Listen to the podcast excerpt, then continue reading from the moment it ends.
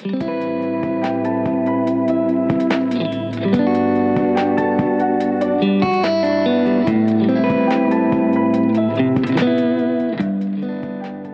evening, everyone. Welcome to Tatami Room. I'm your host, Martin. This is episode 10, The Kagoshima Experience. This week, I went to Kagoshima City with a couple of my friends from back home in Washington, and uh, we got to go around and explore Kagoshima City. And even though I've been to Kagoshima City um, quite a few times at this point, it's always been kind of a touch and go. Um, I'll take the ferry into the port and then travel somewhere else. Um, so I've never really had the chance to fully kind of do a, an immersive dive and uh, really explore what Kagoshima City has to offer. So that's what I'll be talking about this week. Um, the Stoic quote for today is If you accomplish something with hard work, the labor passes quickly, but the good endures. If you do something shameful in pursuit of pleasure, the pleasure passes quickly, but the shame endures. This quote is by Musonius Rufus. I found it quite interesting, and I hope you do too. I wanted to give you all a quick update before we jump into the daily life section. I uh, told everyone that I would be going uh, sober for the month of October, um, sober October. Um, I'm still going strong, sort of, um, after uh, letting one of my friends know that I would be uh, going sober. Um, later in the evening, they proceeded to hand me a drink, which I did not realize was alcoholic. I should have known, but I took a sip. And then later she was like, "Oh, wait, how much alcohol does this have again?" And I was like, "Oh, well, there goes uh, there goes nothing, I suppose." Um, but I guess I'm, I'm not gonna count that. Save for a, a sip. Um, I've been uh, I've been dry and uh, been pretty happy. So yeah, that's just kind of funny that I uh, I told my friend literally about an hour before that whole thing happened. I was like, hey, I'm kind of doing this uh, this challenge and whatnot, and then I think they forgot, and then I just didn't know that that was an alcoholic beverage. So um, no harm, no foul. But with that out of the way, let's get into the daily life section. All right, welcome back, everyone. Let's get to the daily life section where I'll be talking about my time in Kagoshima City. Uh, we kind of hit up uh, three big things while we were in Kagoshima, those being the hot springs, Sakurajima, and the aquarium. My favorite, I have to say, has to be the hot springs that we kind of squeezed in um, on the last day, uh, which is Saturday. Um, funny enough, these hot springs are actually um, in Ibusuki, which is uh, a smaller town about an hour's drive south. But if you're a fan of onsen in general, I highly recommend um, the hot springs in Ibusuki uh, because they're incredibly unique. They're home to the world's one and only natural sand bath. Um, and so, what that means is you take all your clothes off, put on a yukata or some robes, and you kind of get into this sand pit. Some workers shovel some sand over you, um, obviously not over your face, but the rest of your body. And basically, these sands are geothermally heated, and just staying inside them or just uh, kind of laying down in them for about 10 minutes has been shown to have uh, beneficial and positive health effects and so it's been quite a popular uh, tourist attraction or just attraction in general uh, for some time now. And uh, my friends and I, we thoroughly enjoyed it. I think if you're a fan of going to the onsen or hot springs in general, I highly recommend it. Um, personally, I've been liking going to onsen here in Japan or hot springs. Um, I don't know, I find the environment very calming and relaxing the way that a normal onsen uh, would work is you'd go in uh, without any clothes on. First, you uh, take a shower. Um, you kind of clean yourself before getting into um, getting into this pool that has kind of geothermally heated water um, that comes out of the earth. Um, some depends on the onsen that you go to, but some have water that they store and then reheat or heat even more, and some have kind of pools that have the uh, water as it comes out at, at its natural temperature. But yeah, so you kind of bathe in there for a little bit, um, and you come out, you take a shower again, uh, clean yourself off, and then uh, yeah, put your clothes back on, and you're good to go. But yeah, so I've been really enjoying that, and I thought that having that in addition to kind of sand bathing was a really cool experience. So highly recommend it. Another fun thing we did is going to Sakurajima. Sakurajima is an active volcano that is a 15 minute ferry ride uh, from Kagoshima City. So my friends and I, we took our rental car, um, packed some stuff, and uh, we went ahead and explored kind of the area right at the base of Sakurajima. I went on a couple nice walks over there. Um, Sakurajima is great. I think it's a nice contrast to Kagoshima, where the city is still in sight, and Kagoshima City is kind of, uh, I'd say, like a medium to big ish city. And so when you're in the city, it's kind of noisy, but even just a 15 minute ferry ride, and you're in at Sakurajima, and it is very serene, uh, very peaceful and quiet. Um, it's great scenery as well. You also have a bunch of like lava rocks, so I thought it was really cool. Um, also, if you're in Kagoshima, again, Sakurajima is another place that I recommend. Finally, we also hit up the local aquarium. Um, it has, I think it's like Io World Aquarium. I'm not sure if it's like world famous um, or not, or whether that's just the name. But in any case, I had a fun time. I don't think I've gone to an aquarium in quite some time, so got to feel uh, got to feel a little younger again, which is fun. Um, I'd say one of my friends was saying that they did not like the dolphin show that much, but personally, we ended up watching the dolphin show about like 20 minutes long, and uh, I I thought it was uh, I thought it was good fun. Um, I think dolphins are great animals, very smart animals, and just kind of watching them perform and do tricks, I thought it was a cool experience. What surprised me the most was how, how high these animals can jump out of water. Like it's that's quite astonishing. Um, I'd say they can get up to like a good four or five meters out of the water, um, at least based off of what I saw. So that was that was kind of shocking, um, and I had fun. Another fun part of the aquarium was they had this kind of dark room uh, with this uh, quiet and. Uh, I don't know what kind of ambiance, but it was a good ambiance, and inside this big tank they had a bunch of fish swimming around and it was like this really big tank that you could kind of walk up to. A whale shark in there um, yeah and it was just a really cool vibe. Um, my friends and i really enjoyed it a lot. So those are kind of the big attractions that we went to. I would say that if you're in kagoshima then hopping down to ibusuki is worth it for the hot springs. Going to sakurajima very worth it. It's literally a 15 minute ferry ride and the ferry is very inexpensive, uh, especially if you don't take a car.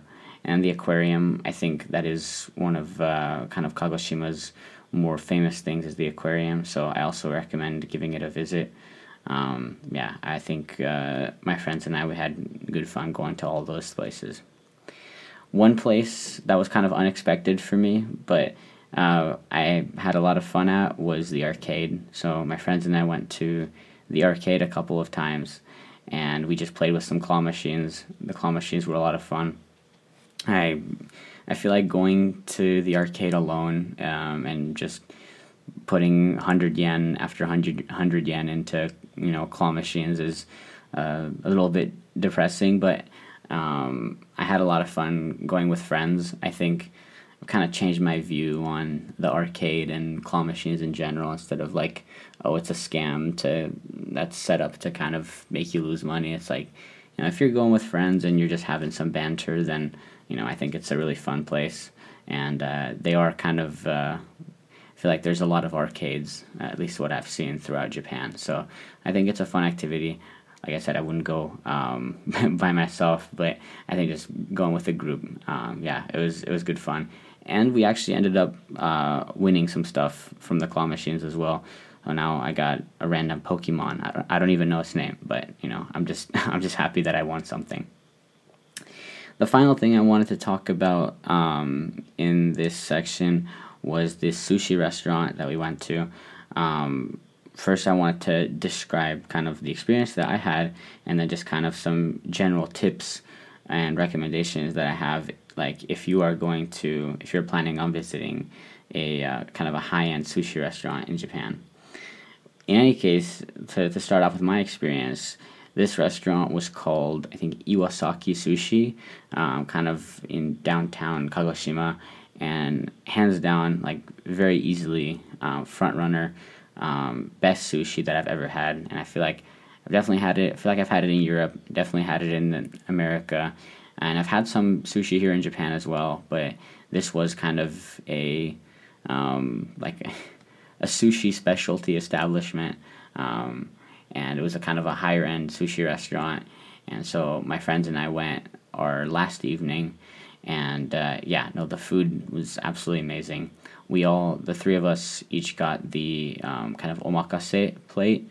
Um, omakase means like chef's choice, dealer's choice, and so it's a little bit more expensive, but I think it's really cool because basically you get to watch this sushi chef perform their art, uh, their culinary art, and you get to kind of partake in it by eating it at the end instead of like oh like ordering off of a menu. Um, you kind of get get presented with uh, with the art that the chef makes. Um, it's a it's a little bit loss of autonomy. You don't get to kind of pick and choose exactly what you want, but I enjoyed that it was kind of random. Like each like the sushi chef would kind of put out pieces of sushi one after the other and tell us whether we could dip it in uh, soy sauce or not. Um, and each piece was different, and I was I was always kind of looking forward to, ooh, what's what's the next one going to be? Um, it was also incredibly fresh, fresh to the point of one of the shrimps, shrimp like uh, creatures uh, that we had the sushi with. It was literally like I think killed or yeah, it was, it was killed 15 seconds prior to us uh, or the sushi chef kind of preparing it. So when we got it set on our plate, the, the the tail of that creature was still kind of wobbling about and whatnot. So I don't know how I feel about that. It was kind of moving around a little bit in my mouth as well. Um, but I mean, it's a, it's it's a cool experience. So um, yeah, and it still tasted great. this was like I mentioned, this was kind of a nice sushi restaurant, so it was on the pricier end. And I think if you get omakase, so like the dealer's choice, it is a little bit pricier. Um, you know, instead, I mean, that's like you're paying someone to you know do their art. Is kind of how I would explain the price increase from like omakase to like just like something that you order off of the menu, um, and you know in any case, I want to also talk a little bit about some sushi etiquette that I learned partially um, while I was at, at the restaurant and just kind of, um, yeah, I thought it would be important to, or cool to share with you all. Um, one thing that you should not do at a sushi restaurant is adjust the omakase. So my friends did have like some things that they disliked um, quite a lot that they asked like the the chef so hey, we're gonna order the omakase, but please leave like I think like eel, um, unagi out of it. Um, and so that was fine. Um, like the chef obliged, but generally, if you're ordering, you know, the omakase plate, don't you should not be telling the chef like, you know, oh adjust this, adjust that. Like no, the whole point is like they get to kind of do their own thing, and so you should you really shouldn't uh, interfere in it unless you like need to. Obviously, if you have like a an allergy or some dietary restriction, then uh, definitely let them know. But yeah, just as a general rule of thumb, try not to you know adjust the omakase. Also, this is something that my friends told me is that the hand that you're not using uh, to eat with, um, so the hand that's not holding chopsticks, should remain on the table at all times. Um, just kind of palm flat face down. Um, not sure the exact reason for this, but um, I guess it's a thing. Um, and so, yeah, if you want to have uh, perfect table manners at the restaurant, then um, yeah, there you go. Also, one thing that you should do is use a conservative amount of conservative amount of soy sauce. Um, this is so you don't spill. Uh, it's also so that you don't kind of completely drown out the taste of the sushi and replace it with soy sauce taste. Um, yeah, and you want to be you want to be clean and orderly, and just putting out a bunch of soy sauce into this little plate that they give you. Yeah, not a good look and not conducive to you know eating in a cleanly matter manner. Um, also, the soy sauce can be expensive, and if you pour a bunch out and you have a bunch left over at the end, that's like going to be wasted. So it's better just be conservative with it. Just pour a little bit. If you run out, pour a little bit more. Another thing that you should know if you're visiting a uh, sushi restaurant, um, you will receive a hand towel at the beginning and at the end. Um, I'm not entirely sure. I think there's some restaurants that only give one towel, but at the restaurant we were at, we received a cold hand towel in the beginning and a hot hand towel at the end. Uh, these are not napkins, so don't don't really. At least I don't think so. Don't I wouldn't treat them as such, and they're mostly for your hands to kind of clean them off. Um, and also don't just kind of crumple them up and throw them to the side once you're done. There should be a little like holder for you to kind of roll the little hand towel back up and put it on. Um, and yeah, it's if you get like soy sauce on your hand or something, you just kind of uh, it should it should be next to you while you're eating. Um, another thing that I thought, um, or my friends kind of informed me, is that um, you should talk to the sushi chef um, at least a little bit while you're eating. So, like coming from America or living mostly in in the U.S., um, you don't really talk to the chef or even like your server. Really, you just kind of sit down and talk amongst your friends. But I think the way that it's uh, set up here, um, it's actually encouraged for you to make conversation with the sushi chef um, while he's preparing your food, and then there's going to be a little interval when he's done preparing all the all the things, but um, you're still eating a little bit during that time. Uh, do make conversation with the chef. Just kind of you know tell them like if if you're coming from overseas, then like oh this is where I'm from. Kind of don't ask like uh, personal questions. They generally frown upon that um, in Japan. I think in most pa- most places, but um, yeah, if you can find a way to converse with them, I think that's a it's a good look. And finally, I think um, many people know this already, but um, you're going to have a stack of pickled ginger or ginger on uh, on the side, and you should be eating a little slice of ginger between each of each piece of sushi. Um, it's to cleanse your palate, um, basically to get the full flavor of the next bite. Um, and I think, I mean, I did it and I recommend it. I think it works. Um, it can be a little tedious sometimes. You got you already have the next piece of sushi that the chef put out on your plate. You're like, oh, I want to eat. But if you want the full experience, eat those little pieces of pickled ginger, clean the palate, and then you get to have a really cool sushi experience. So yeah. In any case, that was my little Kagoshima experience. I hope y'all um, enjoyed listening to it. Uh, let's cut to the current events section. The current events section for this week will be about the Japanese economy.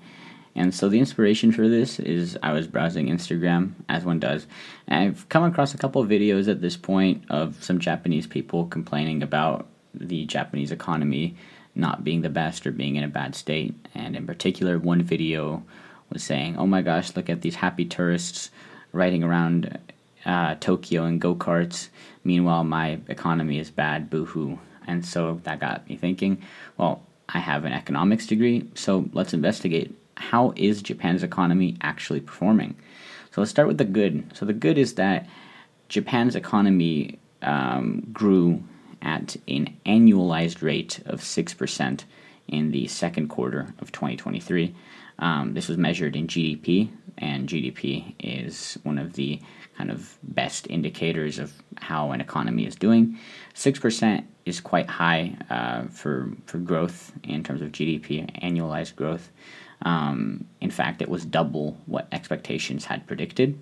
And this kind of uh, 6% boost um, or growth was powered by a weak currency, which meant that exports increased. Um, so if the yen is weak, it means that the dollar can buy more yen. Um, for example, uh, if one dollar used to be uh, worth 100 yen, if the yen weakens, it means that one dollar can now buy 150 yen, which is great for people that are overseas who want to buy Japanese goods that are priced in yen. For example, if there's an apple uh, produced in Japan, costs 100 yen, well, before the currency weekend, with one dollar, I could buy one apple. But suppose now that one dollar is worth 150 yen, then uh, then I can buy uh, 1.5, one and a half 100 yen apples. So um, exports, Japanese exports increased. Um, that led to uh, that contributed to the growth, um, and also tourism, uh, which kind of uh, I briefly mentioned the tourists riding around in go karts, but tourism rebounded to um, seventy percent of pre-pandemic levels. So getting back up there. Um, tourism uh, definitely boosts the economy. So that's kind of a good thing for Japan that um, the tourism sector is recovering. Uh, and it looks like the tourism sector is only going to continue to recover uh, because China recently lifted a group travel ban that it had. And uh, Japan is a popular destination for Chinese tourists. So maybe, uh, you know, Japan is on the way to getting back to 100% of uh, pre pandemic uh, tourism levels. So hopefully it gets there. Also, uh, do want to note that real GDP in Japan is finally back to uh, pre pandemic terms. So I mentioned that annualized uh, GDP or Japan grew at an annualized rate of 6% in the second quarter of 2023.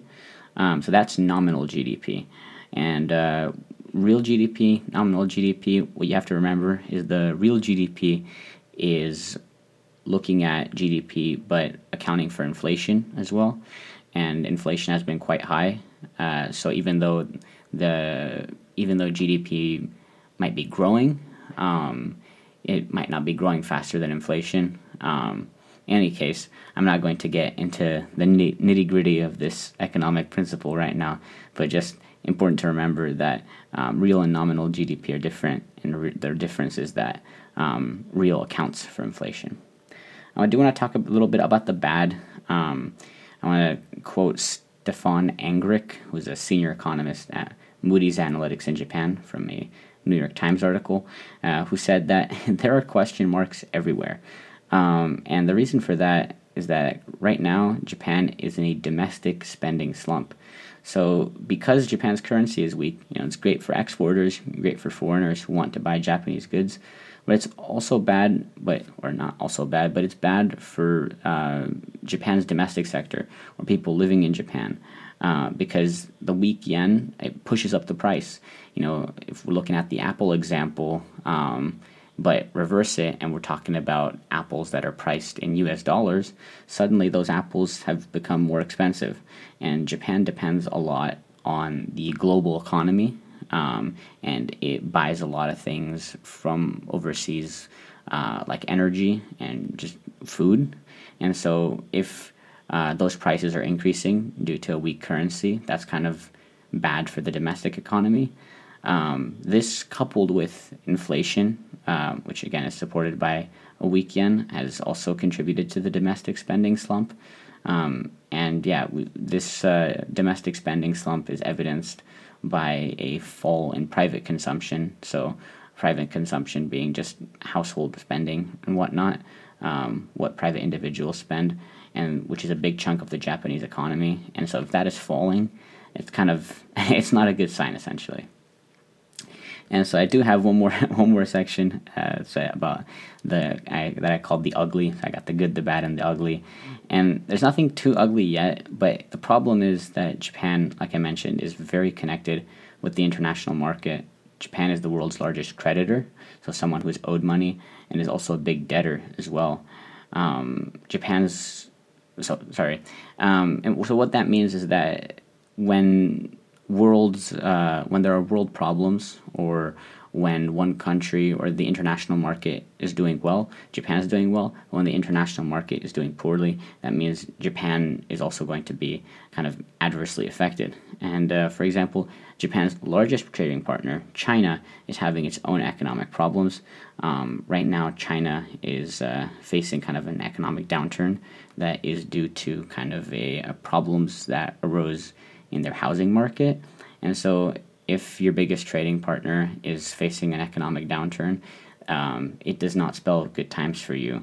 Additionally, Europe has been cooling as well a little bit. Cooling meaning that their economy isn't too hot. um, it's kind of on a downward trend.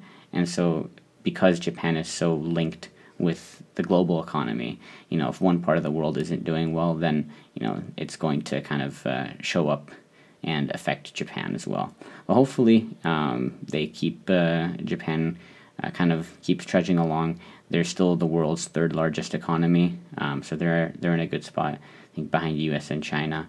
Um, you know, unless the ugly actually gets ugly, I don't think there's really a cause for you know large concern yet.